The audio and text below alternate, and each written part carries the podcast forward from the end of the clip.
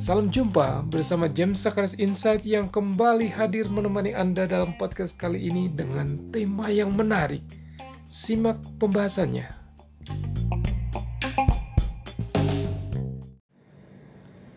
Pada James Sakarias Insight kali ini, episode khusus bincang inspiratif dengan sosok dia desainer, dosen dengan karya dan kiprahnya di dalam dan luar negeri lewat event dan kolaborasi, kolaborasi internasional.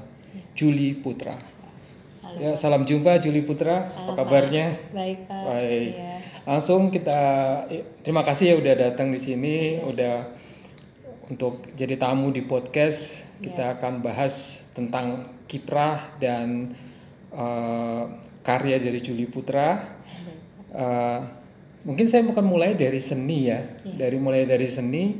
Eh, kalau secara seni, secara eh, umum itu misalnya kalau masyarakat itu dalam khususnya di Indonesia me- menikmati sebelum sebelum mengapresiasi kadang-kadang saya nggak tahu ya sebagai orang awam itu kadang saya melihat mereka itu seperti antara gap ada kadang ada gap antara seniman penyaji seni atau kreator seni dengan eh, masyarakat. Artinya kadang-kadang khususnya saya bicara ke seni misalkan seni abstrak. Oke. seni yang kadang-kadang yang juga multidimensional interpretation. Artinya ini sebetulnya apa sih maksudnya gitu kan. Jadi eh, kadang-kadang masyarakat eh, bingung sebelum nanti kita bicara ke bagaimana masyarakat juga minim ke apresiasi. Karena untuk menikmati itu kadang-kadang mereka masih bingung menurut pengalaman Juli selama eh, selama dalam eh, aktif atau kiprahnya di bidang seni bagaimana Tentang gap ini ya, Pak ya. Iya. Eh, sebenarnya saya saya punya satu eh, kepercayaan bahwa setiap orang itu, Pak, punya nilai seni di dalam dirinya. Oh, oke. Iya. Iya. Eh, saya selalu kasih contohnya gini. Tadi pagi Bapak sebelum berangkat pergi pasti milih baju, Oh, ya kan? Pasti. Mikirin iya. hari ini baju saya cocoknya yang atas warnanya apa bawahnya apa Minimal harus ah, serasi Iya, atau terlihat indah iya. gitu ya. Oke. minimal Iya, iya. ngaca juga pak Iya, iya pasti. ingin iya. terlihat bagus Iya. ya kan jadi sebenarnya itu nilai estetika Eh, jadi setiap orang memikirkan itu memiliki rasa estetika di dalam Oh, iya. dirinya Tuhan tuh memang ciptain kita dengan daya seni sebenarnya Iya. nah permasalahannya tadi kok ada orang yang dianggap seniman ya maksudnya artinya yang berkiprah di dalam seni lalu mereka membuat karya seni Iya. tapi kok ada juga yang nggak memahami cara membaca seni itu ya Iya. Jadi yang tadi saya bilang kan gap Iya. gitu kan. Iya. Yang yang sebetulnya saya saya juga dalam berproses kadang-kadang saya baru lihat oh ternyata memang itu dalam sekali yang dimaksud. Tapi itu kan saya itu kan diri saya. Itu kan masih orang-orang kan punya banyak latar belakang. Iya. Itu sih.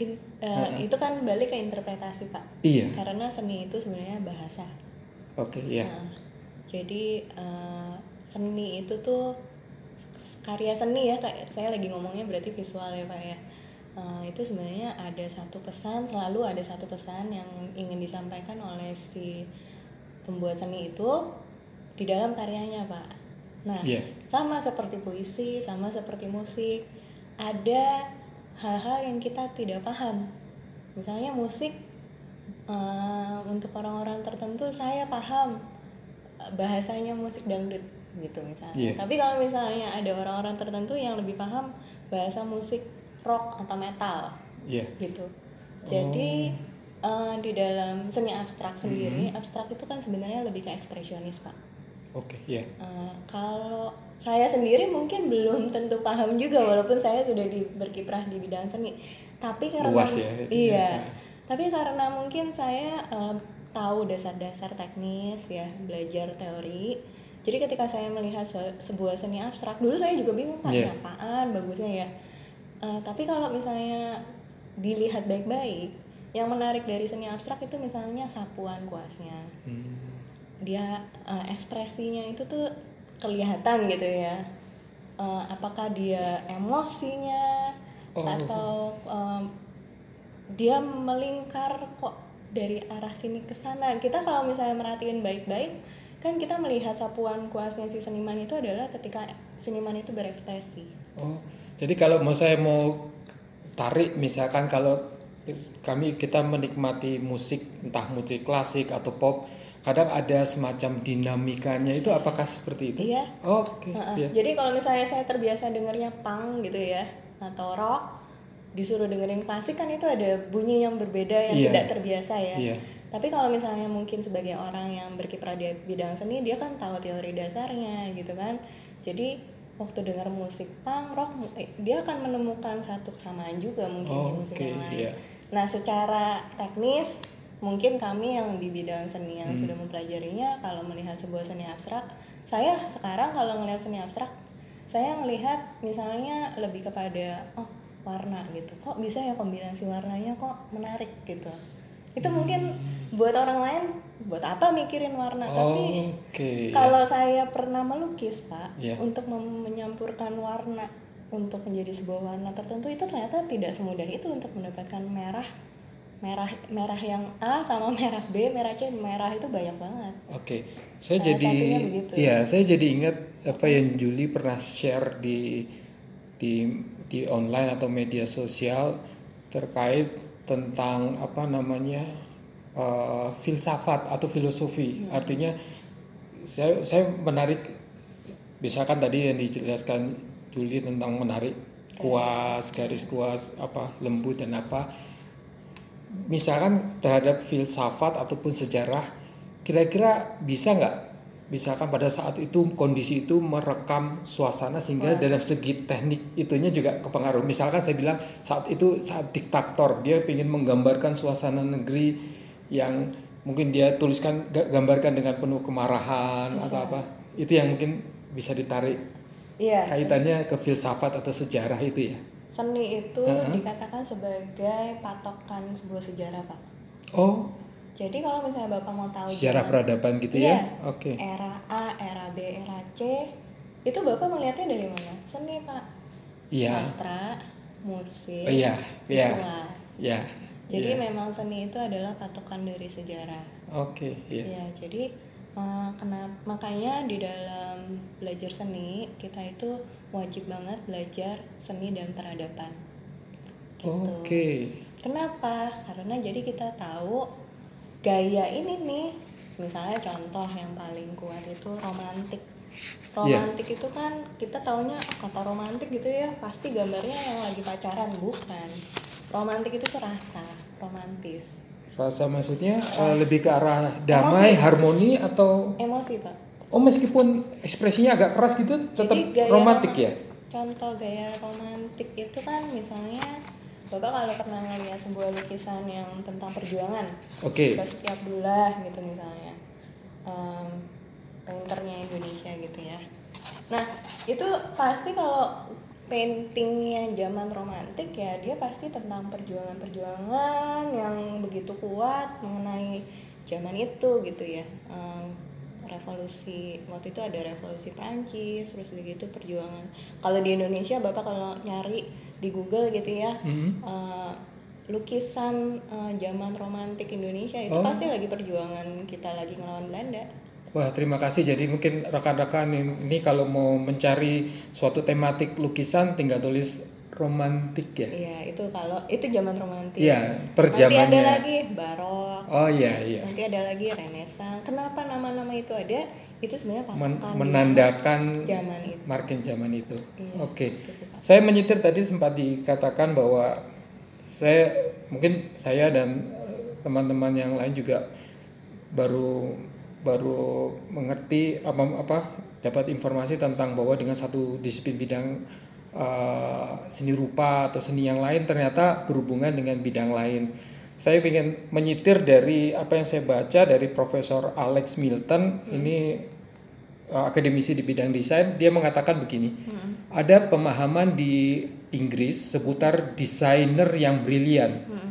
Dia mengatakan orang desainer yang brilian adalah orang dengan kedalaman disiplin di suatu bidang, tetapi juga punya keluasaan empati untuk bidang bidang seni atau desain lainnya. Oh, Jadi sebetulnya masuk ke tadi, Oh, iya. artinya merekam uh, sejarah sosial, Iya meramu. Iya. Jadi kalau saya bilang selain itu menjadi media komunikasi ya, Iya. apa namanya interface. Iya pak, Oh, sebenarnya selalu kalau yang namanya seni itu kadang-kadang bisa jadi bagian propaganda Ya, makanya. saya jadi ingat ini satu. Uh, seri majalah anak-anak itu Tintin. Iya, Itu ternyata yang membuat itu kalau kalau nggak salah dulu ada tentang Jenderal Alcatraz di Amerika Latin macam-macam itu.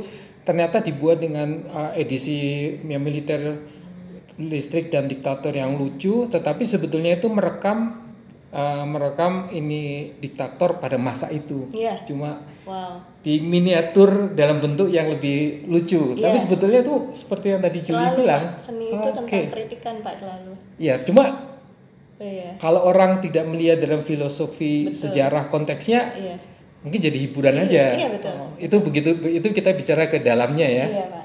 oke terus kemudian kalau eh, sisi itu bagaimana kita menikmati dan mengapresiasi kalau kita tarik seperti kiprah Juli di bidang eh, pendidikan seni apalagi di di Juli juga pernah mengatakan bahwa pendidikan seni itu juga harus menjadi bagian atau model dari pendidikan dasar usia sekolah. Iya, Nah, itu tentu bicara dengan kreativitas, meningkatkan percaya diri. Iya. Itu bagaimana ya? jadi eh, kenapa menjadi dasar ya pak pendidikan seni? Pendidikan seni itu yang ka- kalau bapak lihat sebuah seni rupa itu di- dihasilkan bukan cuma sekedar emosi pak.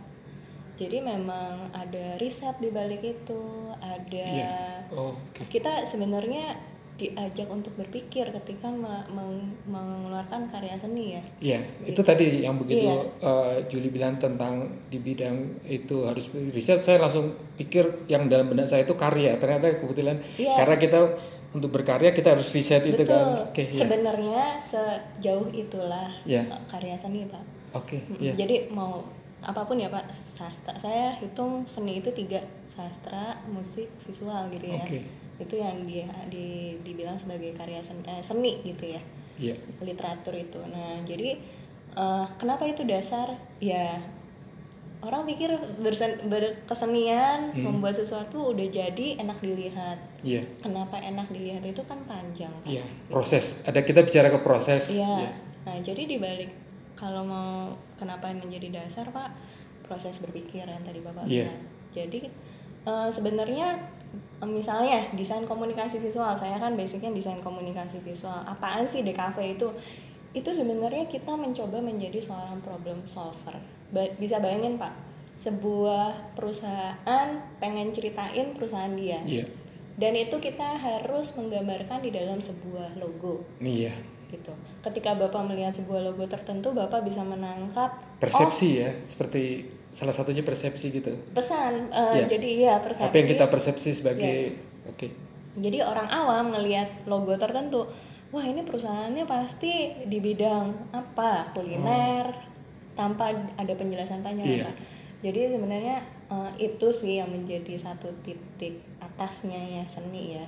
Nah mem- menghasilkan karya seni sehingga pesan yang begitu panjang bisa disampaikan dengan begitu sederhana. Nah Iya. itu kan PR banget sebenarnya. Ya, saya jadi ingat satu lagi kebetulan tadi kan saya eh, kata kunci problem solver. Iya. Ya, saya jadi ingat saya baca eh, tips untuk eh, kan ada misalkan ada bisnis yang startup yang ingin pitching atau untuk cari modal dengan eh, pemodal yang hanya punya waktu kadang dua menit, kadang-kadang 30 detik yang saya tahu. Salah satu tipsnya apa? Semuanya akan kita presentasikan dalam bentuk satu apa skema gambar yang bisa dilihat dalam 30 detik. Iya pak, iya. Sehingga dengan demikian ini sebetulnya menggantikan kita berpresentasi selama 10 menit atau 15 menit dalam gambar yang bisa dilihat dan diingat dalam 30 detik. Betul, Pak. Itu yang Betul. saya mencoba ini. Tapi Kemudian- itu sebenarnya eh, kalau jauh ke bidang desain komunikasi. Iya, iya. Nah, kenapa itu menjadi penting di dasar? Karena untuk mencapai sebuah satu pikiran yang seperti itu ya, Pak, Iya. proses kreatif itu ya latihannya sebenarnya harusnya dari dasar. Dan eh, kayak di luar negeri itu, Pak, Iya. kenapa pendidikan seni dan literatur itu tinggi? dan itu kenapa mereka itu di luar kalau ada masalah mereka siap menjadi problem solver Iya.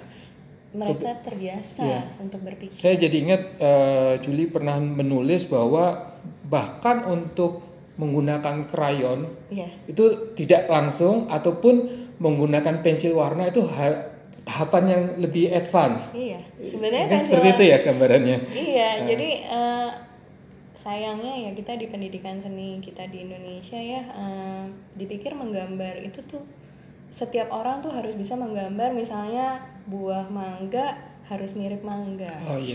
Hmm, itu yang selalu saya kasih Atau gunung. Gunung. Gunung di matahari sawah. Iya.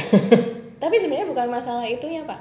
Setiap orang itu punya punya garis tangannya sendiri, coretan tangannya sendiri. Ini kalau mau bisa saya tarik ke arah imajinasi gitu? Belum. Belum, belum Jadi sampai ini ya. masih masalah teknis. Oh, gitu. Masih Oh, teknis iya. tarik garis aja ya Oh, gitu. oke. Ini saya lagi Gaya. ngomongin, iya. Gitu. Jadi sebenarnya setiap orang tuh punya gaya. Oh, Tapi pendidikan kita di sini mengenerikkan gitu. menseragamkan. menseragamkan Oke. sehingga kamu kalau menggambar ga- gambar mangga bentuknya tuh harus persis realis misalnya saya sebut Oh, iya, realis iya, karena iya. memang itu gaya realis sedangkan mungkin anak ini nih eh, di dalam umur tertentu garis tangannya ya belum bisa Oh. serealis itu bahkan ada teorinya pak untuk untuk bisa menggambar realis ya Iya. nah eh, kembali sih saya mau ngomongin kenapa ini menjadi penting menjadi pendidikan dasar ya pak karena di dalam seni itu kita belajar untuk pertama apresiasi Oke, berarti ya ya terus yang dia kedua diasah di situ ya. Iya, terus untuk membuat sebuah karya perlu riset kan. Jadi Iya. kita harus belajar interdisipliner sebenarnya, belajar sosial, bahasa misalnya. Oke. Mungkin eh, bidang biologi bisa juga masuk gitu. Jadi sebenarnya sebuah karya seni itu bukan cuma sekedar gambar, eh, mewarnai loh. Kalau misalnya kamu gambar mangga, lihat dulu mangga. Mangga itu warnanya apa sih? Emang hijau doang? Enggak, ada mangga yang warnanya oranye. Oke. Iya kan? Iya. Jadi riset itu yang sebenarnya melatih anak untuk berpikir sebelum berkarya. Mhm. Jadi sebenarnya pendidikan seni kenapa penting menjadi dasar karena itu mengajak anak berpikir, Pak. Padahal kadang di pendidikan kita itu buru-buru untuk berpikir ya. Belum. Jadi Wah, langsung, langsung ngopi. gitu. Ngopi langsung kopi. pun dengan gaya orang lain yang sebenarnya belum tentu itu gaya anak itu, loh, Iya. Pak. Terus kemudian saya teringat tadi bahwa harus juga kita be- me- apa, berhubungan dengan hal-hal yang lain. Iya. Saya pernah baca untuk kalau kita tahu John Eve, eh, Johnny Ive itu yang chief designernya Apple dengan terkenal dengan iPod, uh, iPhone, iPad. Itu dia pernah sebelum masuk ke pendidikan yang lebih lanjut dia ikut kursus dua tahun. Itu tahun pertama itu yang di di Inggris itu tahun pertama itu khusus untuk mempelajari uh, tentang literatur tentang semua bahan. Iya. Semua bahan jadi dari apa logam Iya, kayu iya, itu iya. itu satu tahun Riset ya. Ris- belajar Iya, belajar. karakteristik dan potensinya nah, terus kemudian tahun kedua langsung ke project Iya. jadi jadi saya ingat tadi bahwa harus ini nah saya berusaha sekarang kita tarik obrolan kita dari sisi berarti sudah nyambung antara seni nanti ke hubungan lain itu kan sebetulnya ke science Iya, sangat Yang- sangat. Dalam bentuk kolaborasi gitu ya Iya. Eh, kalau mau tarik ke sains ya. iya Ya. kolaborasi maksud saya Kolaborasi. Iya, jadi antara selama ini kan selama ini kan seni dan sains atau ilmu pengetahuan itu dianggap terpisah. Iya. Ah, kalau istilahnya Juli yang saya tahu saya pernah baca itu air dan minyak. Iya. Eh, Iya, iya. Jadi aneh sebenarnya di dalam kesenian terlalu sangat banyak sainsnya dan di dalam sains tidak mungkin tidak ada jadi tidak bisa terpisahkan sebetulnya. sangat tidak bisa makanya aneh sekali kalau misalnya kita bilang seni itu nggak deket sama sains seni itu harus punya sains Ya benar, saya baru berpikir gini. Tadi Yuli Juli katakan bahwa seni itu harus punya belajar ada literatur. Nah kalau itu kan berarti sudah termasuk jadi sains juga kan? ya Oke. jadi sains ya kita ngomongin sains itu kan seolah-olah kayaknya jauh gitu enggak kan Iya. nyampurin cat air Oh, iya, iya, iya. gitu ya antara cat dengan air Itu harus kadar percobaan. kadarnya itu ya misalnya untuk bisa sampai di atas kertas baik itu kan kita butuh ada balance yang antara media cat dengan media air gitu Iya. aja udah sains gitu. Itu yang saya baca di yang eh, di Inggris itu juga itu ada kurikulum yang mengat- mengatakan tentang eh, empiris. Oh, oke ya Jadi ya itu nyoba, nyoba dibuktikan, nyoba dibuktikan Iya, iya, gitu. iya, iya benar oh, iya percobaan Iya, jadi pendekatannya empiris jadi. percobaan percobaan percobaan Ya jadi kayak warna eksperimen kan. juga bisa Jadi kan kayak Iya. warna itu kan coba, benar. jadi coba. Nanti dari situ ada metodologinya. Oke. Eh, menarik ya. Jadi sebetulnya kalau saya pikir apa yang orang eh, apa yang apa gap yang antara art dan sains itu sebetulnya tidak ada. Memang, sudah jadi satu kan. dan dia harus berkolaborasi Iya. Pak, gitu karena akan mati art tanpa sains mati sains tanpa art mati pak Iya. nggak bisa Terus poin berikutnya mungkin saya kon- eh, saya tertarik untuk kalau seni itu kan kita bicara ke imajinasi. yes Imajinasi nanti kita bicara banyak banyak bidang termasuk salah satunya estetika. Dan saya juga mau tarik lagi eh, Juli pernah kemukakan juga di di medsos itu ada pemikiran tentang kadang eh, orang menggunakan khususnya desain grafis ya sebagai media untuk uh, komunikasi massa termasuk kadang-kadang tidak lepas akhirnya disalahgunakan untuk hoax. Nah itu kira-kira gimana antara imajinasi, estetika dan es, uh, etika? oke wow Ya. Imajinasi ya pak sebenarnya em, imajinasi itu ya kita sudah memilikinya bahkan dari ke- sebenarnya Tuhan memodalkan kita dengan imajinasi pak gitu kita itu em, Dalam apa- dalam bentuk apa yang paling sederhana untuk misalkan tiap-tiap orang gitu. Iya. Jadi sebenarnya itu kayak Plato sama Aristoteles Pak intinya. Basically adalah kita melihat ada yang realis yang di depan Oh. mata. Pohon pohon dengan batangnya yang coklat dan daunnya hijau. Tapi kok bisa ada cerita tentang eh, pohon apa ya? Pohon yang rindang itu nanti ada penunggunya itu kan sebuah Oh, imajinasi gitu kan. Eh, entah ada emosi atau ada ada apa di di, di balik itu. Jadi imajinasi itu sebenarnya kayak kayak kita kembali lagi mengingat masa kecil kita lah pak. Sebenarnya imajinasi kita ini nih campuran antara realita dengan sesuatu yang kita harapkan. Iya. Misalnya seperti itu kan. Eh, mimpi-mimpi gitu yang ada di luar realita gitu. Atau sorry saya nambah juga bisa nggak apa yang kadang-kadang kita lepas yang kita biarin aja gitu. Iya. Jadi sebetulnya kita nggak mikirin ya udah ikutin semer- kalau misalkan saya ya saya bersenandung Iya. itu bisa imajinasi ya artinya saya bersenandung saya nggak tahu nih apa saya senandung Iya, anak saya tuh Gitu kadang ya? suka nyanyi nggak jelas. atau kalau saya gambar tuh saya coret-coret saya nggak ngerti apa saya imajinasi itu seperti imajinasi itu bentuk ya imajinasi ya bisa iya Oh. dan eh, untuk anak kecil imajinasinya sangat orisinil misalnya Oh, contoh iya. dia mau gambar gajah ya gajah warnanya pink yang mau dia gitu loh kenapa ya lagi pengen aja gambar gajah Eh, warna belum pink. tersekat oleh apa apa kata orang atau Iya. oke. Nah tapi itu terhalangi akhirnya di waktu kita udah mulai sekolah justru. Iya, iya. sekolah itu penghalang imajinasi paling tinggi ya pak. Waktu kita di sekolah saya mau gambar daun warna ungu. Hmm. nggak boleh harus hijau. Karena tadi dipaksain tentang realis tadi ya. Mm-mm, realis. Tapi sebenarnya eh, daun ungu ada nggak? Ada Hmm. daun warna oranye ada nggak Kalaupun nggak ada pun namanya kita imajinasi kan.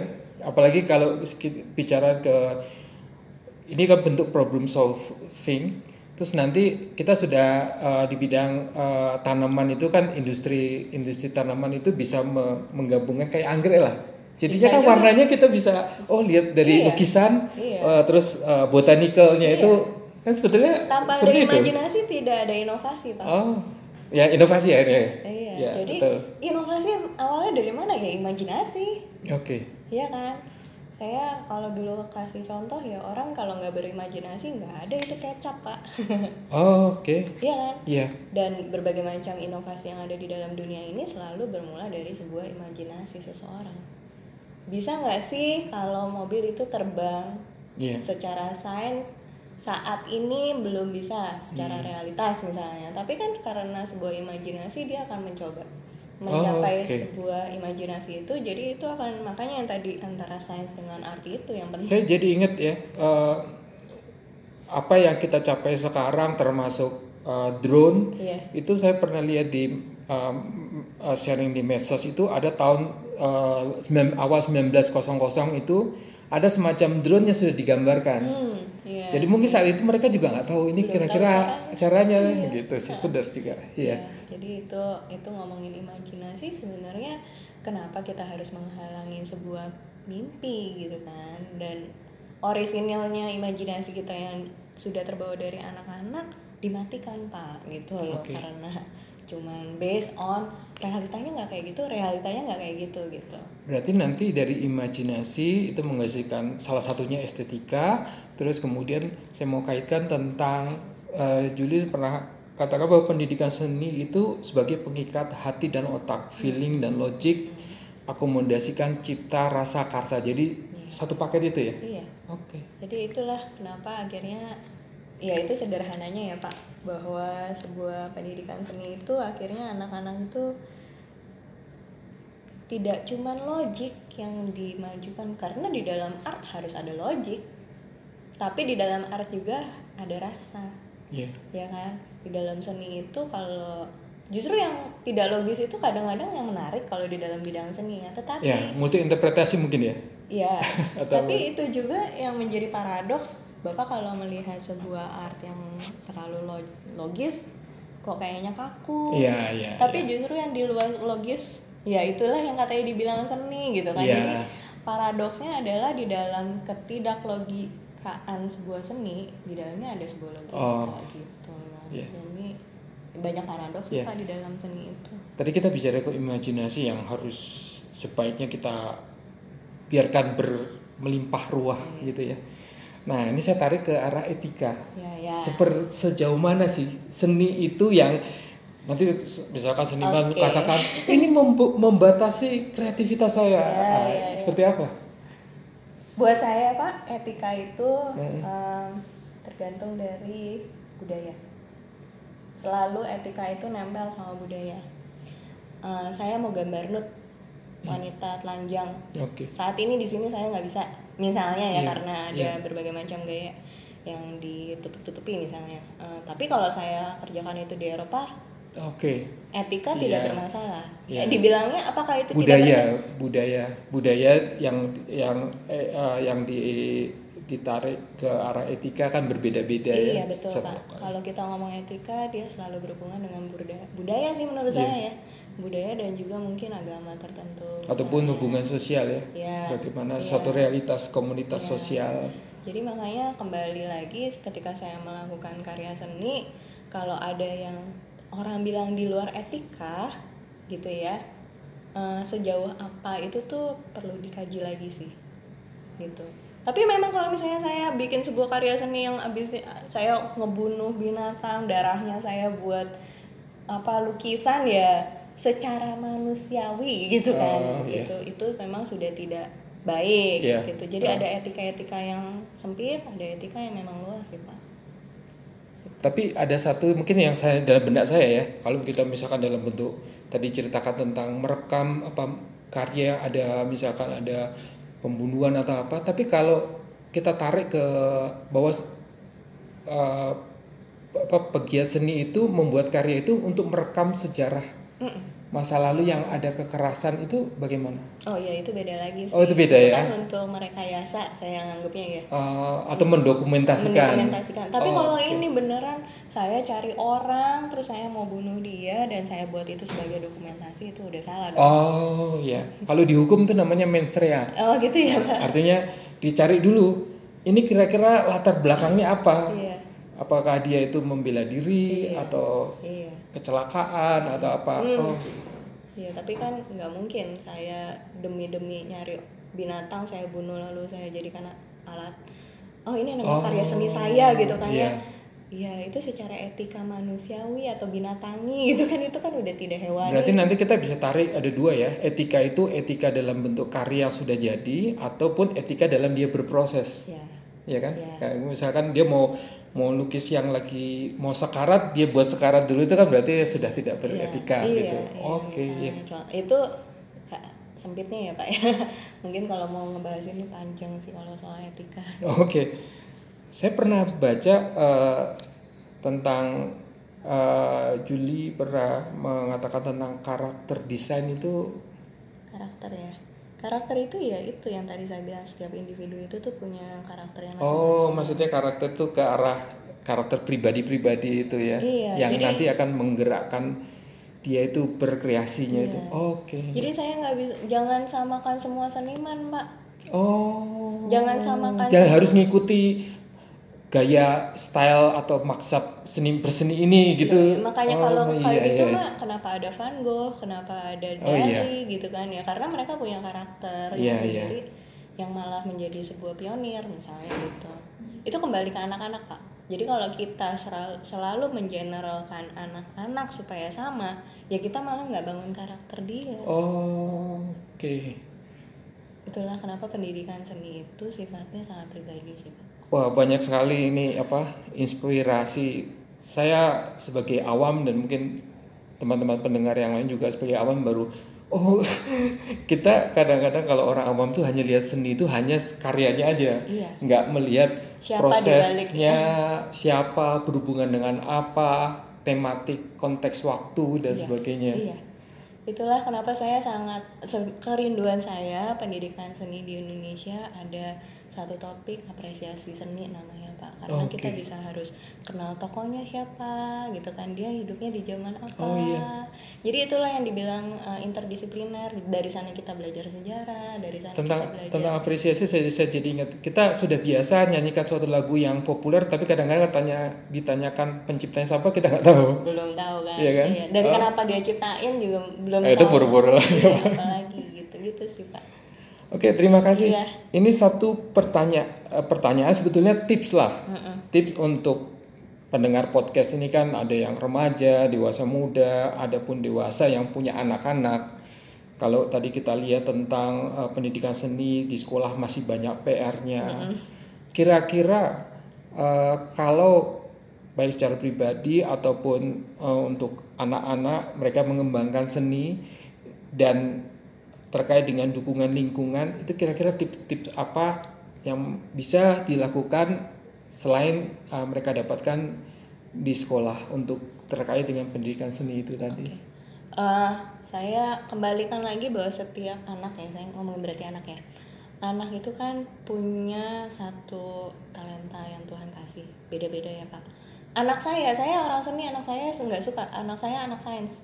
Tapi yang makanya kita jangan pisahkan sains dan art tadi ya Pak. Ketika di dalam dia sukanya misalnya lebih ke sains, terus kita dorong seninya di mana sih loh kita kita harus kembalikan lagi tuh di dalam sains itu tuh ada apa saja yang bisa Oke. dilihat wondernya gitu ya Bisa digali, ya. kerennya gitu ya Iya, iya, Heeh. iya. seninya di balik sains itu apa nah sebaliknya kalau misalnya ada anak yang dia punya bakat atau memang minatnya di bidang seni ya kita arahkan dia untuk kita lihat eh, dia itu tuh karakternya apa. Oke. ya. kita juga bisa tarik supaya belajar.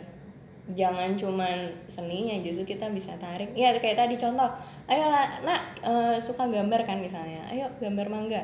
Eh coba mangga itu tuh ada apa saja sih? Jadi kita juga ajak anak untuk bisa riset di bidang sainsnya. Jadi saya bilang ya Jadi termasuk apa eh, di di bersama-sama apa dukungannya juga bersama-sama dalam prosesnya anak itu berbelajar dan yang paling penting adalah menemani dia berproses menemukan karakternya dia Oke. individunya dia itu siapa jadi itu sih pak yang mungkin tips saya adalah temenin anak gitu kasih tontonan yang banyak tapi Iya. yang baik ya Iya. tontonan yang banyak referensi yang banyak gitu Gak, bahwa misalnya film A gayanya begini nih eh, warnanya Iya. atau gaya-gaya karakternya terus nanti ada lagi yang mungkin bacaan ya terutama referensi bacaan gambar-gambarnya itu banyak banget yang mereka bisa mata itu akan terangsang pak untuk melihat sesuatu yang indah Hmm, oke. estetika sehingga rasa indah itu akhirnya tertanam sih di dalam diri anaknya referensi dari awal itu Iya. penting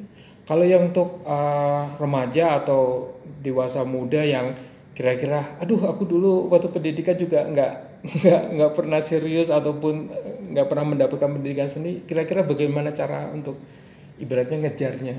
Eh, kan sebenarnya iya. nggak ada apa kadang-kadang apa telat atau apa kira-kira seni itu ada apa gambaran untuk pak. yang tinggal teman- nonton film ya. Oke ya. Tinggal nonton film tinggal nonton di YouTube juga banyak terus bisa denger musik. Jadi buat saya pak yang paling penting itu adalah mereka mengenal siapa dirinya sih pak gitu. oke jadi seni seni yang sesungguhnya adalah ketika dia bisa mengekspresikan dirinya Oh. dalam bentuk apa pun ya visual musik dan sastra. itu saya rasakan saya katakan itu nanti momentum untuk dia optimalnya itu ketika tambah dia tahu siapa ya dia itu Ya. dari situ optimal Iya. tuh dia mau ke mana ke mana Iya, dia betul seni yang sesungguhnya adalah ketika dia mengenal siapa dirinya sih pak itu baru dia itu yang bisa harus dicari ya dicari dulu baru dia bisa mengekspresikan bentuknya macam-macam gitu Oke, terima kasih Iya. pembincang yang sangat inspiratif.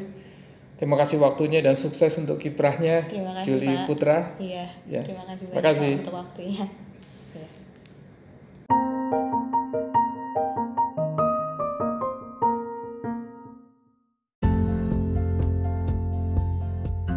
Terima kasih telah menyimak podcast James Sakaris Insight kali ini. Kiranya hadirkan inspirasi untuk hidup kita lebih baik.